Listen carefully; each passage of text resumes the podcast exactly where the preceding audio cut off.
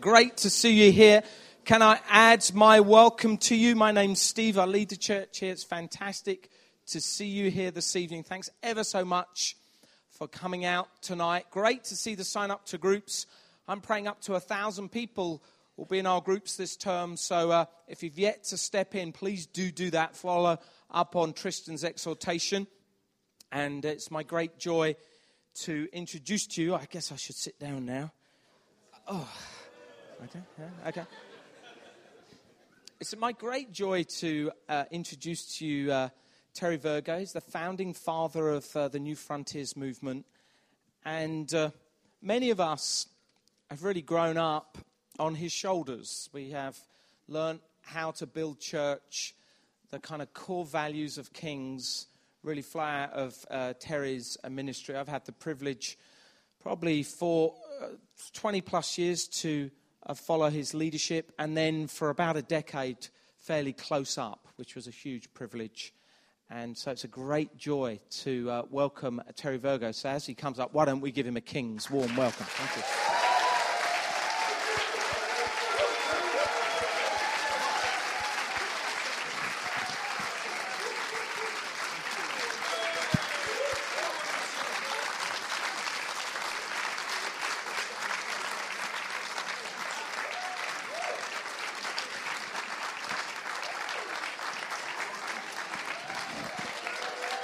Okay.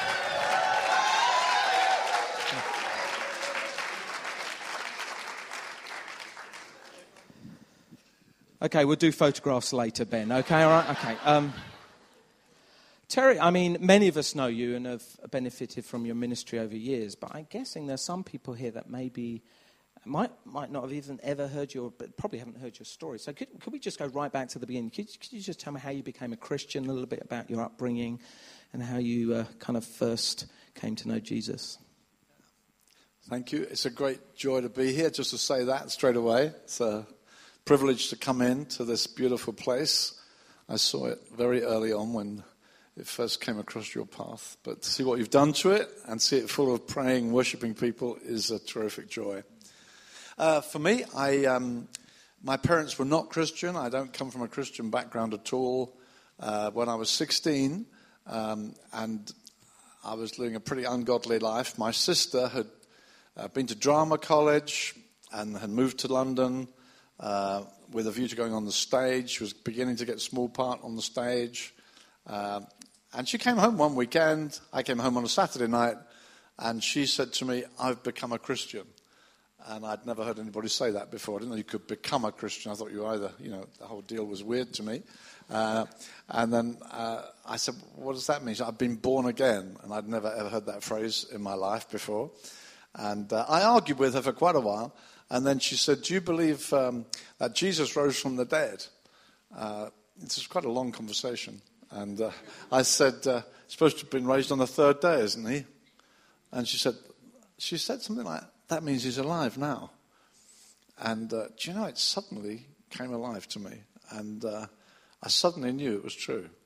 And so, on the very first time I ever heard the gospel, uh, I knelt down in my home and received Christ into my life. Um, I would say it was kind of ask Jesus into your heart. That was about the whole message, really, except you'll go to heaven and all your sins are forgiven. But there was nothing about walking with God. Uh, so I just started going to church on Sunday mornings. That was the only thing that changed in my life. That's how I got started. And uh, how old were you then, Terry? 16. 16. Wow. Back in the day, eh? Feels like yesterday.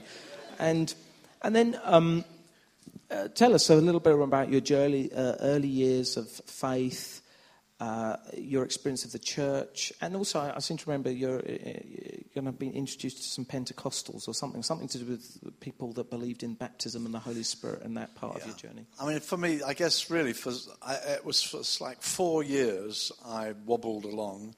I knew I was born again. I knew I was a Christian, but people looking on wouldn't have known. Except I went to church on Sunday, so I was kind of living two lives. Uh, so Sunday morning I'd be in church, but Saturday night I'd be out uh, in Brighton, which is a kind of young people's town, and I was part of that culture. Jazz club Friday night, uh, all sorts of stuff that wasn't appropriate for a Christian. um, and then Sunday morning in church. And uh, not very happy, uh, often asking God to forgive me and just messing around, really. I never got into the church.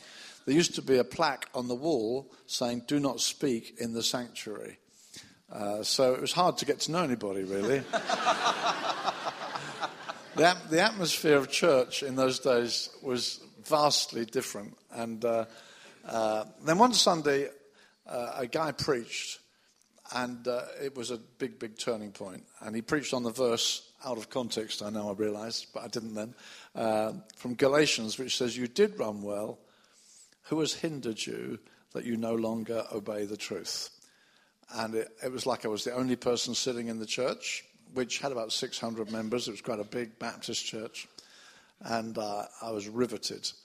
And I went home and I got on my knees and I said, I give you my whole life. I mean, I was, I was, it was like the fear of God. I'd never met the fear of God before. And I felt God said to me, I want your life and I want it now. And it, it, came over like it's now or never. It was really quite scary. I mean, I'd had all kinds of efforts to try, and I got baptized at one point, but I was a useless Christian. And it's like, I want you now. And so that was it. I gave up all my old friends. I went out with them one more weekend, said, This is it. I'm, I'm a Christian now. I'm, I'm not going to go this way anymore. And they all laughed and said, See you next weekend. Uh, but I, I, I did. I, and it was a bit of a death, really, because I'd never got into the church before. And now I started trying. And uh, I worked hard at it, threw myself into church life, which was very strange, different culture to what I was used to. And actually, it was as I tried to live the Christian life, I, need, I realized my need of power, and uh, especially power to witness. That's where I felt terrific weakness that I, I couldn't witness. One, one Sunday afternoon, it came to a kind of uh, climax for me. I was walking along Brighton seafront, which has a top promenade and a bottom promenade. And on a Sunday afternoon in the summer, thousands of people walking along there. And there's this crowd of people, and they're all laughing at some elderly ladies who were preaching and holding up banners. And, uh, and people were throwing cigarette packets and apple cores at them. And I thought, oh, this is terrible. Uh, why is it like this? And I felt God said, because I called young men to do this not frail elderly ladies. How about you? And I thought, no, no, I couldn't do that. And, uh, and that led me because on the, the next day I went back to work. I used to, I used to commute to London every day. And before this crisis, I used to play cards. I'd play solo coming up and three card brag going back. And I used to get my season ticket money. And, uh, and so that was what I did. I just hoped no one from church would see me. Uh, but, but with this crisis, I moved back down the train and started reading Christian books. And I'm so grateful. An older lady in the church, I think, spotted that something had happened to me and started lending me Christian books. And I, I started reading about uh, Nate Saint, Jim Elliot, the guys who had just a few years earlier all been slaughtered in, in South America as missionaries, five guys. And their books, the stories of their lives were amazing. I read one after another Hudson Taylor, all these great heroes. And I was kind of rubbing shoulders with heroes every day. And it really affected my life because I was two hours in a train, uh, an hour up and an hour back every day. And I was devouring these books. And it really stirred me up a lot about world mission and so on. And, uh, but I was totally incapable of witnessing. Uh, so I went and saw a Pentecostal guy, and he was everything I wanted to be. You know, we used to have a lunch in a cafe in London somewhere. He'd always be talking to people about Jesus when I turned up. And uh, I used to think, I wish he wouldn't do that. But then I wished I could do that. And that led me to go to his church the following Sunday. They laid hands on me. I got baptized in the Holy Spirit and spoke in tongues. I was so excited. It changed everything for me. And I went back to my Baptist church, and there was a youth weekend. It was quite funny, really, because we all went away for a weekend once a year about 70 of us, maybe 70 or 80 young people. And uh, there was a program on a Saturday afternoon. It said, We go for a walk. It's pouring with rain. So the pastor said, Let's just have another session. Let's make it informal. And then he said, um, We all sat around, and then he suddenly pointed at me. He said, Terry, something's happened to you lately. What's happened to you? So I've been praying for an opportunity to witness, but I thought, whoa, this is. Anyway, I told them I'd been to the Pentecostals, they'd laid hands on me, and I now speak in tongues. And you could have heard a pin drop. And, uh, and then the, the pastor, who was uh, a mature guy, probably 60 ish, um, he said, You must lay hands on all these young people, and I will come at the end of the queue. And in the next few weeks, I laid hands on a lot of the young people there, and they all got filled with the Spirit. And within a few, that summer, we used to go down to that seafront every Sunday afternoon, and some of the girls would sing and play guitars, and I'd get up on the box and I'd preach. And, uh, and I, to me, it was like totally life changing. The very thing that, was, that terrified me, we were now doing. So the young people's thing began to come alive. I said to the young guy who preached that day, he said, I prayed and prayed and prayed for that. Because I felt the young people were very backslidden. So I was praying for them that God would wake up the young people's group. I said, Did you pray for me? He said, No, I didn't pray for you. He said, I thought you were beyond hope. it's fantastic. Uh, God's good, true. God's grace, yeah? yeah. Terry, uh, just move on a bit. Uh, tell us a little about the, the, the call of God on your life and um, I remember hearing you, your early days of living by faith. I mean, you're known now as founding father, global movement writer, platform speaker. But it's really helpful sometimes just to know the early steps of faith, what God builds into you in those, in some, some ways, the hidden places. So tell us a little bit about the early days of following your call and yeah. some of the challenges that brought to you. I think when I got filled with the Spirit, it changed so much for me. And um, there were two big things, really. Church, I just began to realize church has to change. Because church was so formal in those days. I mean, literally, you didn't speak. Uh, when you think in the Bible, there are over 40 one another verses. You know, pray for one another, encourage one another. You couldn't do any of those. You just shook hands with the pastor and went home because uh, you're you know, not allowed to speak. And uh, so, you know, I thought, and also I got my friends, because I had a kind of gang of friends I'd grown up with, I got them all to church once, every one of them once. But like, what, how do you do this? And they never came again. And so I began to think, no, church has got to change for two reasons, really. One, in order to reach my generation, because they're, they're never going to come into this weird world. Um, and two, once we got filled with the Spirit, and the church actually had no space for something fresh and lively. So, although the young people got filled with the Spirit and we started moving out, when we began to experience spiritual gifts, there was no room for that. So, we had to kind of think, well, what do we do with this? So, we thought, no, that we need a new wineskin. Something revolutionary has to happen in church. And when you look at church today, it's unrecognizably different. You know, like just now, Steve's saying, please be quiet so we can start. Well, that never ever happened in old church life. You tiptoed around and whispered and so on. Um, but uh, yeah, so we had to change church. So for me, I guess um, I, I, two things happened, I suppose. I met a young guy who was an evangelist who was living by faith in Brighton. So I'd read about these missionaries who lived by faith. I'd never met a live one. And he was working in our town. And um, uh, he started a Monday night prayer group in his home. And he invited myself and a few other guys uh, to come. And he said, if, if we study the Bible together, he said, I'd like to, I'd like to study the Bible, but uh, let's believe every promise and obey every command. Should we read the Bible like that? which was pretty radical. And we said, yeah. And uh, so that was just before I got filled with the Spirit, actually, but that whole group got filled with the Spirit. And, and then he began, he was a door to door evangelist, uh, and he invited me to join him. So I started going with him from door to door. We used to pray as often as we could together. And then I, I used to commute to London, 7.37 out of Brighton in the morning and the 6 o'clock back at night. So I was from 7 till 7 every day um, or thereabouts. I was out working and I, I had no time. I wanted to serve God more. This growing feeling God was calling me to serve Him. Uh, but I, I thought, I, had I can't build any more into my life unless I don't work. So how do, and then I went to the local Pentecostal church one Sunday morning, used to creep away to it occasionally. Um, and there were two prophecies, and one was a call to pray and to give oneself to prayer, which I knew God was speaking to me about. And I thought, well, what do I do if I do that? I mean, how, how can I live? And the second prophecy was, if you put me first, I'll look after you. Now, obviously, there's a congregation there, but it was one of those times when I knew God was speaking to me. So the next day, I gave my notice, and uh, um, a month later, I, I left work, and uh, I started going with my friend door to door. And then he became, he was invited to become the director of British Youth for Christ.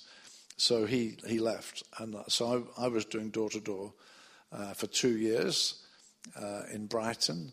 Uh, and I never worked for anybody, and nobody promised me an income. So it was a faith venture, and it was exciting, it was scary, uh, and yet I can testify God provided all that time, all those two years, um, as I did evangelism door to door. Fantastic. Thank you, Terry. Uh, moving on a little, I know if, I'm, if, i remember rightly, the first church you led was in Seaford, and uh, you, you, led that for. How long did you lead Seaford? Just remind me. Eleven years. It was eleven years. I think most people forget that actually you led Seaford, hundred plus people, uh, and then you moved to Brighton. So mm-hmm. just tell us about the move into Brighton, and then obviously the, the fantastic church that emerged there, and then maybe into the movement that flowed out of that church and your ministry. Okay. Well, just quickly, I got led to go to Bible college. While I was in London, I went to a really very exciting church. I think it's the most significant thing that happened to me, apart from meeting Wendy and getting married. Uh, I, uh, I met a church that was a genuine, fresh, new wineskin, full of the Holy Spirit. I went there for three years while I was in London, and then went to Westminster Chapel and heard Lloyd Jones on Sunday evening, um, which was a fascinating combination. And then this church in Seaford had just got started. Uh, they were not charismatics, but they were pioneers. They bought a plot of land, they were going to put up a building, and they said, Would you come? And I said, Well, look, if I come, you just need to know I've been baptized in the Spirit. If I lead the church, that's the way I'd like to go. And they said, Well, we've heard you preach, we know you're biblical. So if you preach the Bible, we'll follow you. Um, so I said, Okay. Uh, but it was easier said than done.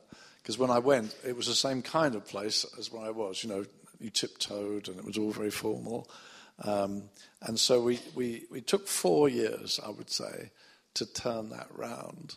And after four years, it became a very lively, bright church, very exciting church. And people started traveling in um, to visit us, as a result of which I got invited out. So before I moved to Brighton, actually, while we were still at Seaford, I was involved in some new house churches getting started. First one started in the home of Nigel Ring, uh, a guy who stayed with me ever since. But we went to his home. Uh, there was just a group of people there, and I spoke, and some people got filled with the Spirit. And they said, Would you come back next week? And I said, Well, I'm pastoring a church. And they said, Well, look, if we meet every week, would you come every other week? And so I said, Okay, I'll do that. So this little house group just grew and it filled the room and they, sit out in the hall and up the stairs. And they had a whip run and knocked the wall down and it just became quite a big church actually in the home. And then one couple moved from there across to near horsham and did exactly the same. So i would go with a car full of guys uh, to one church one week and another church alternate, alternate weeks.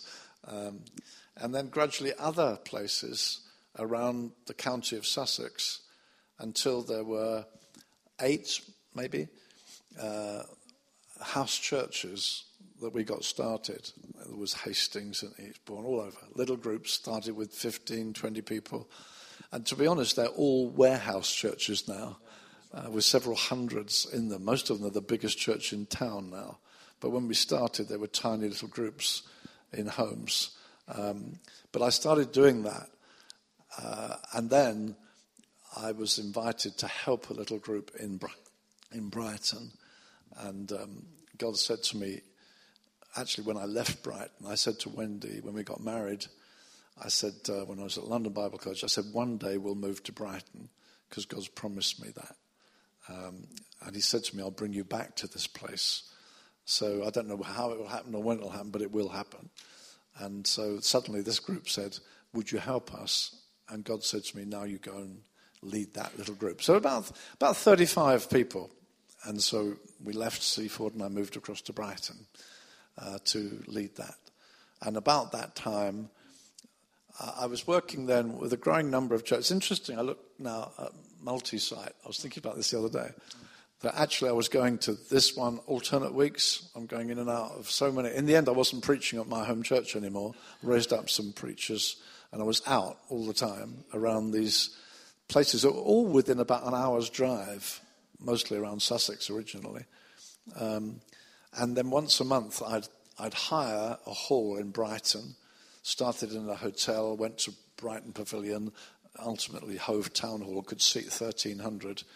And, and we would gather a thousand people once a month uh, at the town hall, and then going to these small groups. And I think back, it's extraordinary actually, certain familiar features there. So we would be laying foundations in churches all around, um, laying hands on people, getting filled with the Spirit, and these churches started growing all around the county. So that's how we got started. And then one day, John Groves, who was an elder by then at the church at Hastings, had a prophecy, and he saw in the, he saw a vision of a herd of elephants charging, and, uh, and then and then there's jungle, and they just keep going. And he prophesied, and his opening line was, "There are no well-worn paths before you, and together." You can make a way where there is no way, and you can accomplish more together than you can apart. Many will follow.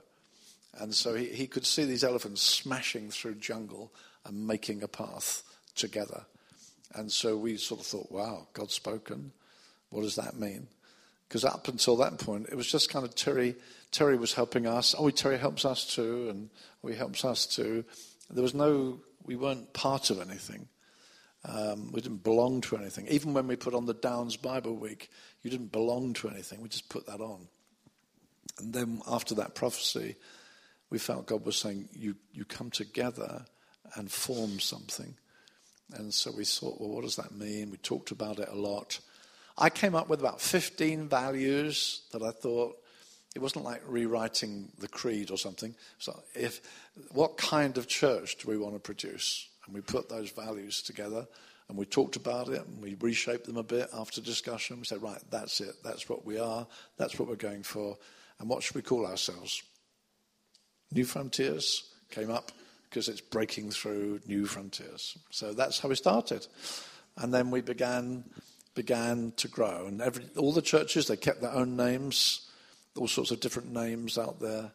Uh, but we all were New Frontiers together. And then the Downs Bible Week began to be our, our kind of base, and that grew. Uh, it started, first one was 2,700, and after 11 years it grew to 10,000.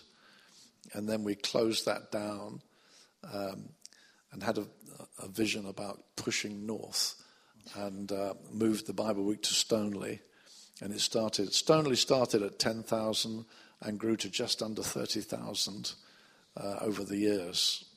And churches grew. Now, I don't know if I've answered your question or gone off on something else. Well, no, I'm, I'm, fascinated. How many of you actually went to Stone? You put your hand up. You actually, when we say oh, Stone, oh, well, quite Good. a few of us. Quite a crowd. All right, okay.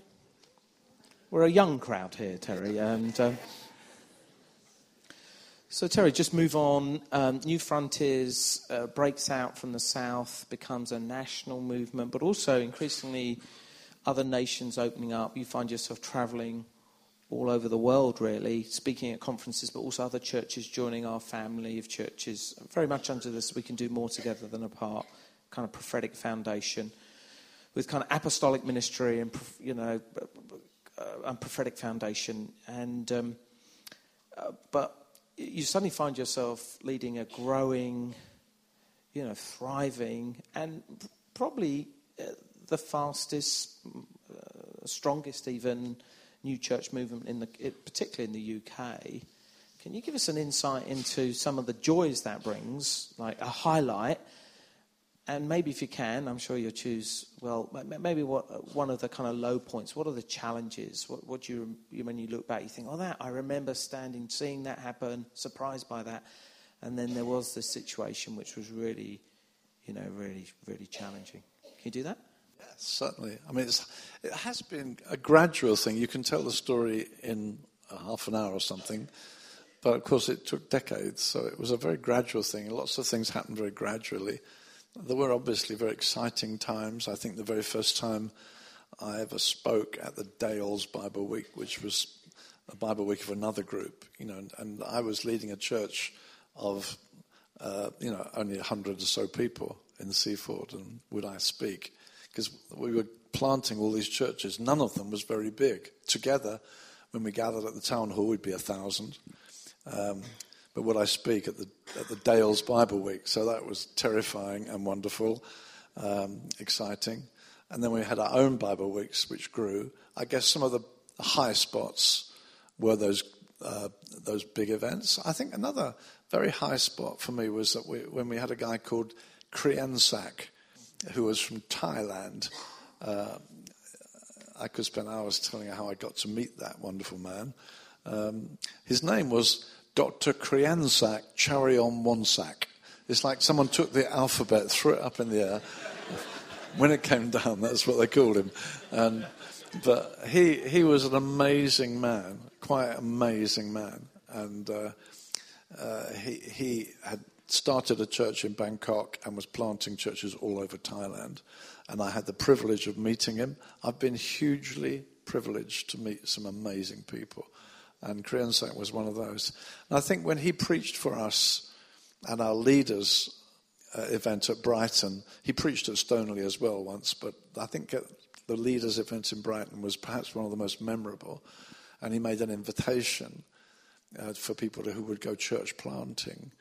And the number of people who knew that God called them, but not only knew that God called them, but said names of towns into their heart. It's quite extraordinary. You can meet people and say, Oh, I was there, that's where God called me.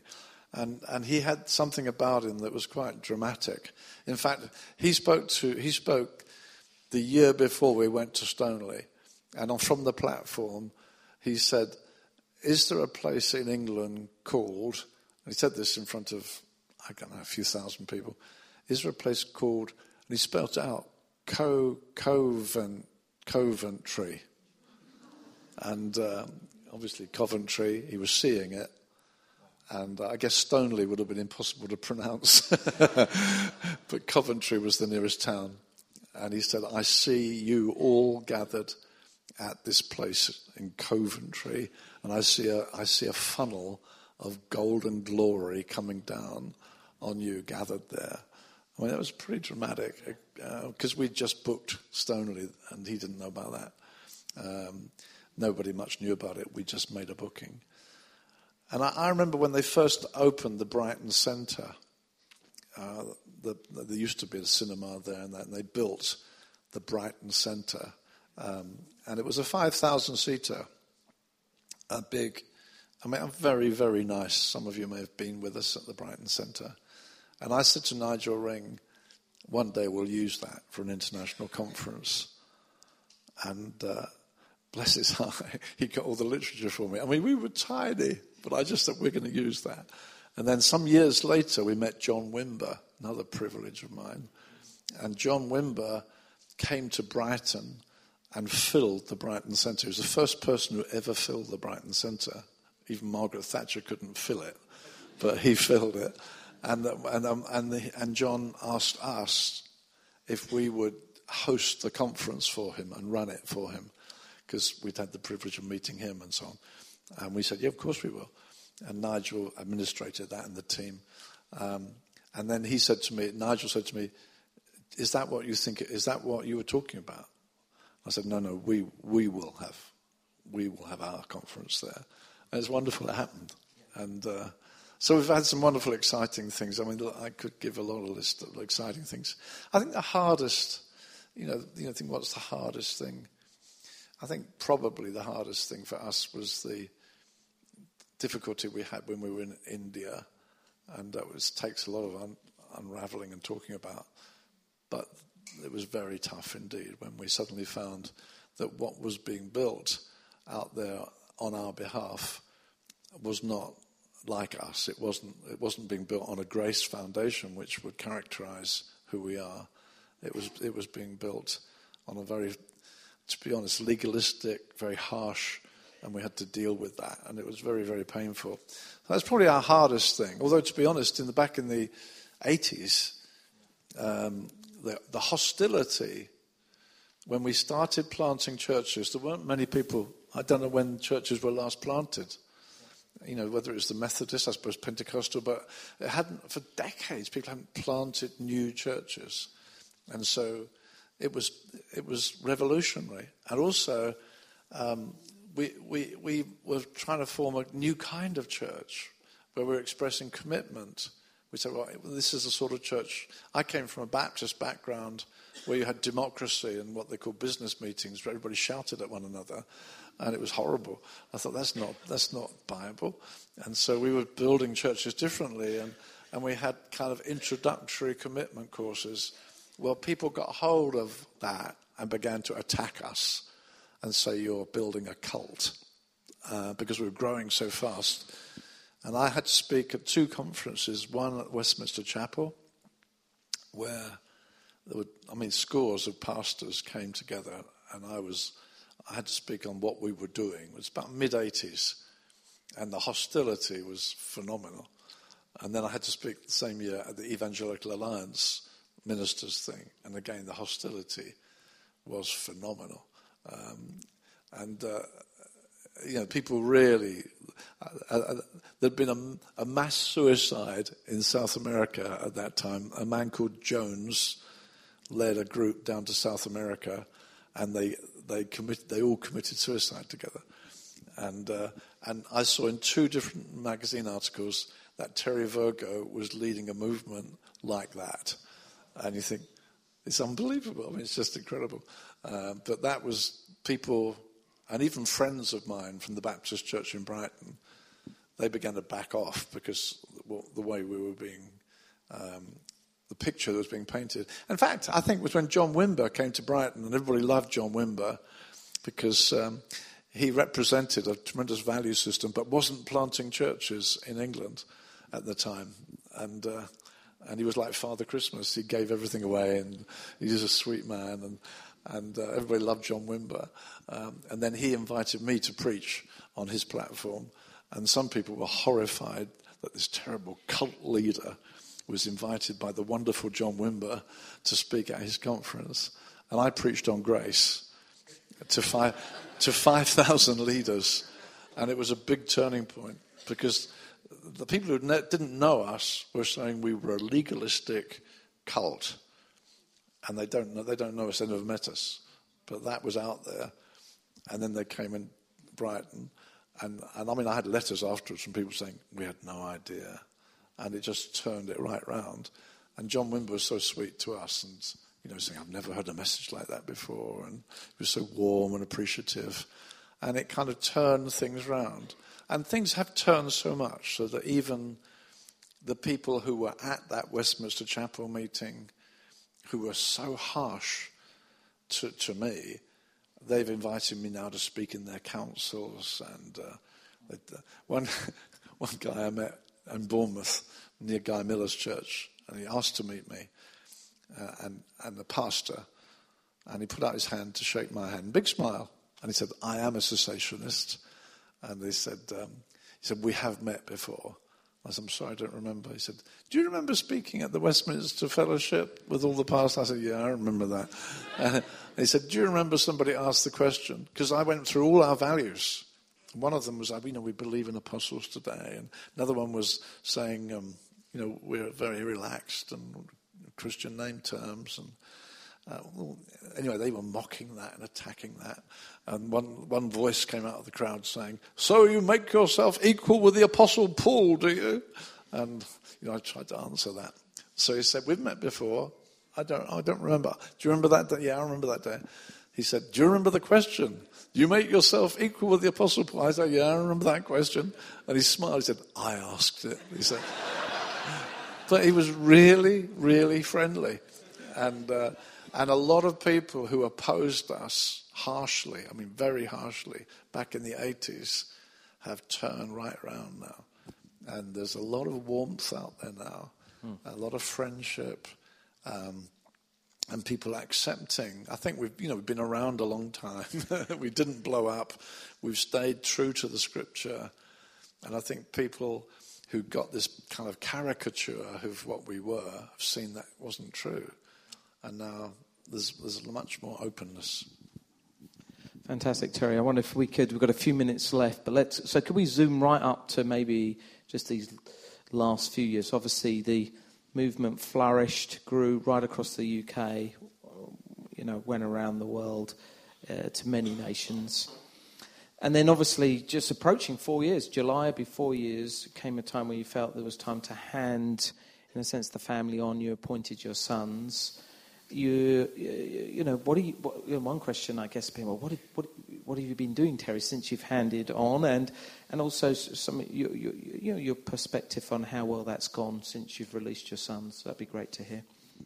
Thank you. Yeah, it's been very exciting to see things.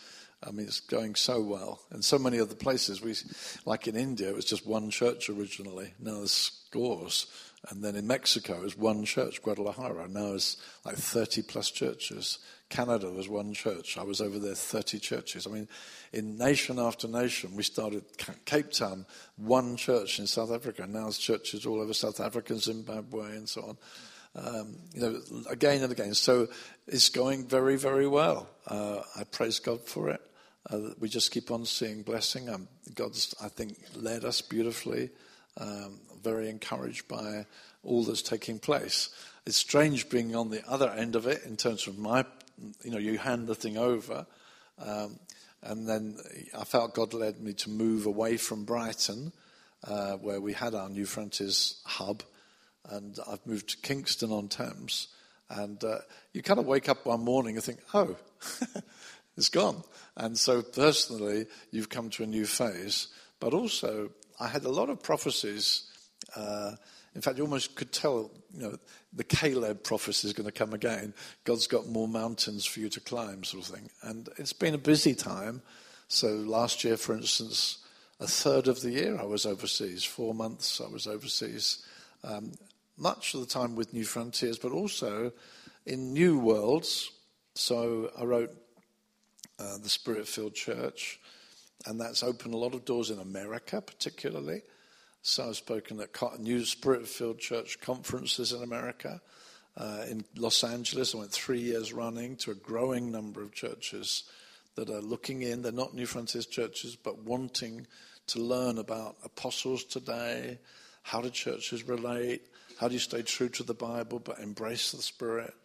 Um, and for some in, in, in the States, it's, it's not quite like England. The, the two sides are quite divorced over there. If you're spirit filled, you're kind of crazy, and so on. That's how they regard it. And so to say, but in England, no, we've, we've, we're quite serious Bible people, but we're really open to the presence of the Spirit. And, and so there's doors opening a lot in America um, to that message. Uh, some about how do you get filled with the Spirit, how do you, how do, you do that? Um, uh, others who say, You mean you are spirit filled, but you love the Bible? Because uh, then usually, if you say you're spirit filled, they say, What about prosperity? Because they put those things together and we say, It's not even relevant. So it's a big doors opening in America, which is very exciting. Uh, so for me, I'm, I'm, staying, I'm very busy still. I'm out I'm, uh, in Newfrontiers churches often at the weekend. I'm going out to India in a few weeks' time.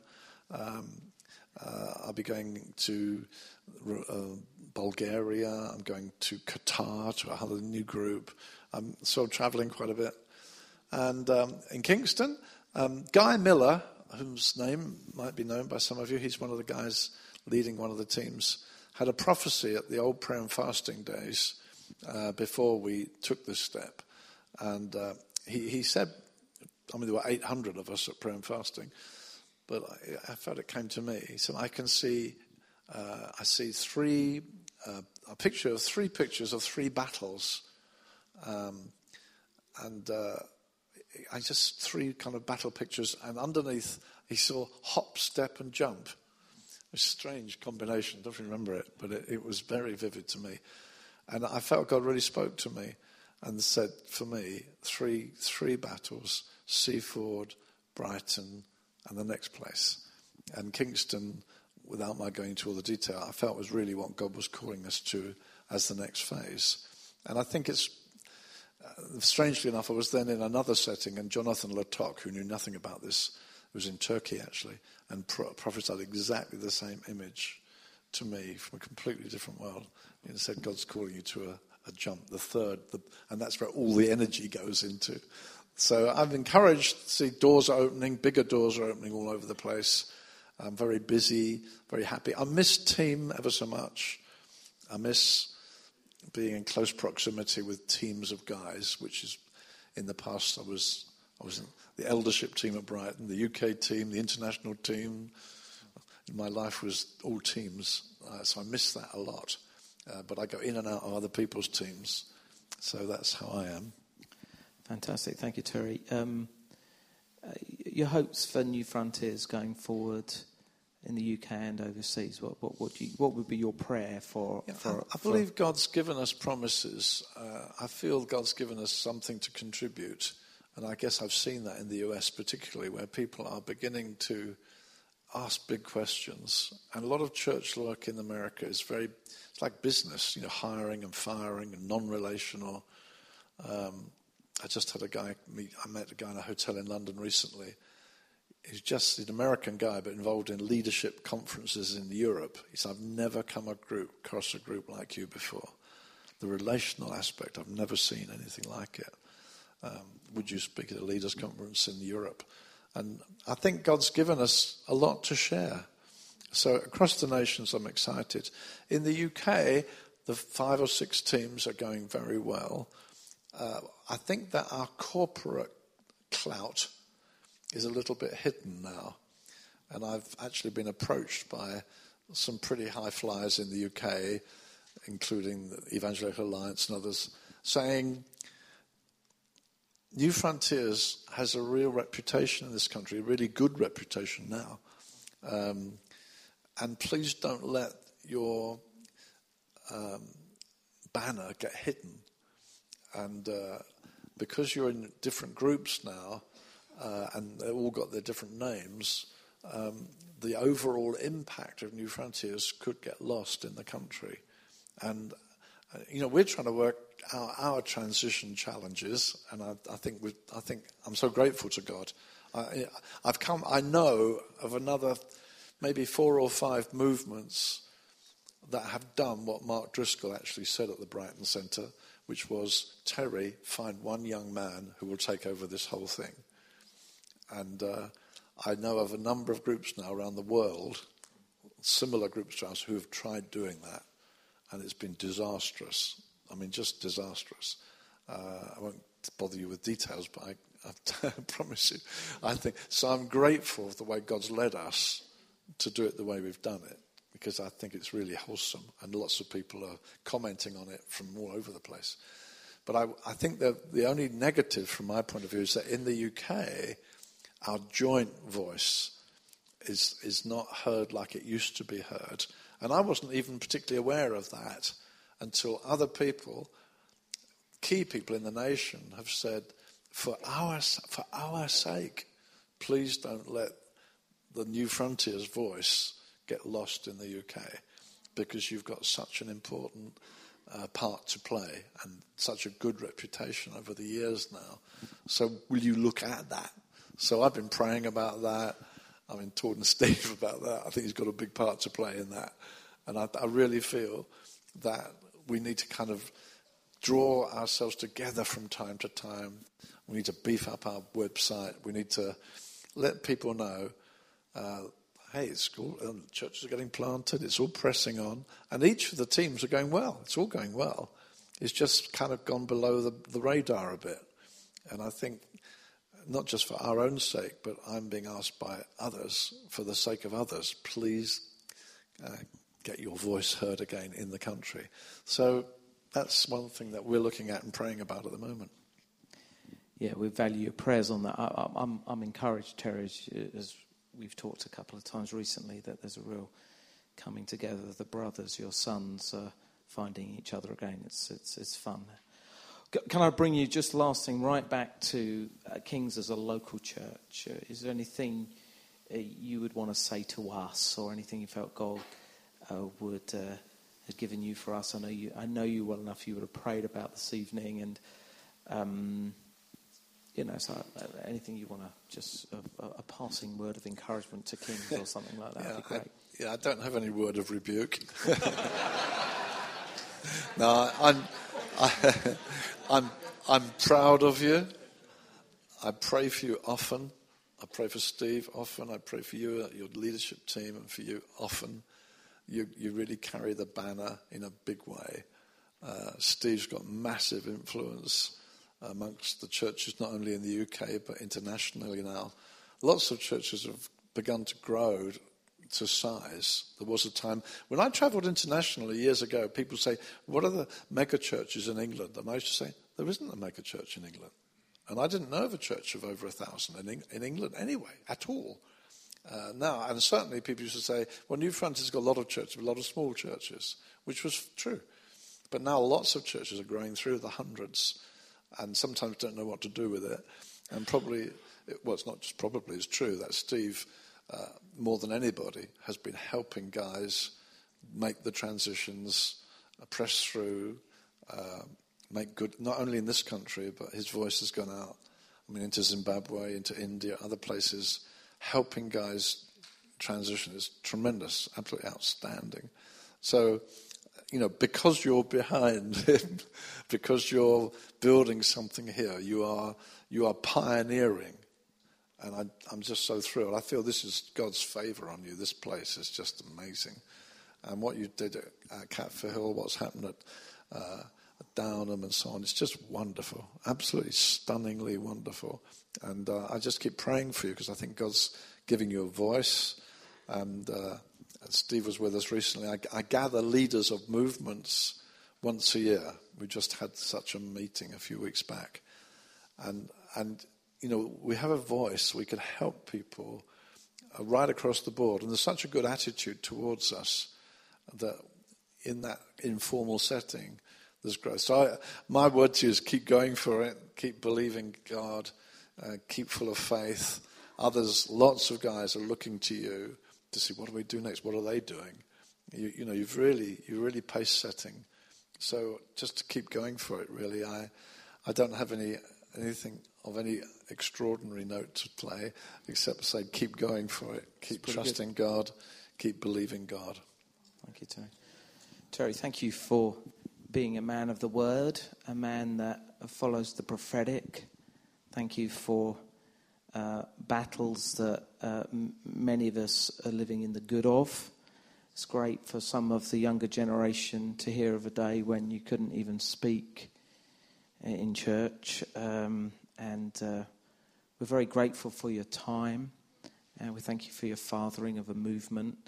And uh, yeah, thanks for, at short notice, popping across London and your encouragement to us. I mean, I do say to the church, we've got to keep pressing on because it's quite scary, but it is, you know, comes with real uh, a degree of truth that there is a number of churches in the UK and overseas that are in our slipstream uh, trying to handle our values relational, grace, word, spirit, and also scale now. And that's what we're endeavouring to do here. Let's uh, show our appreciation to Terry Virgo. Thank you. Thank you.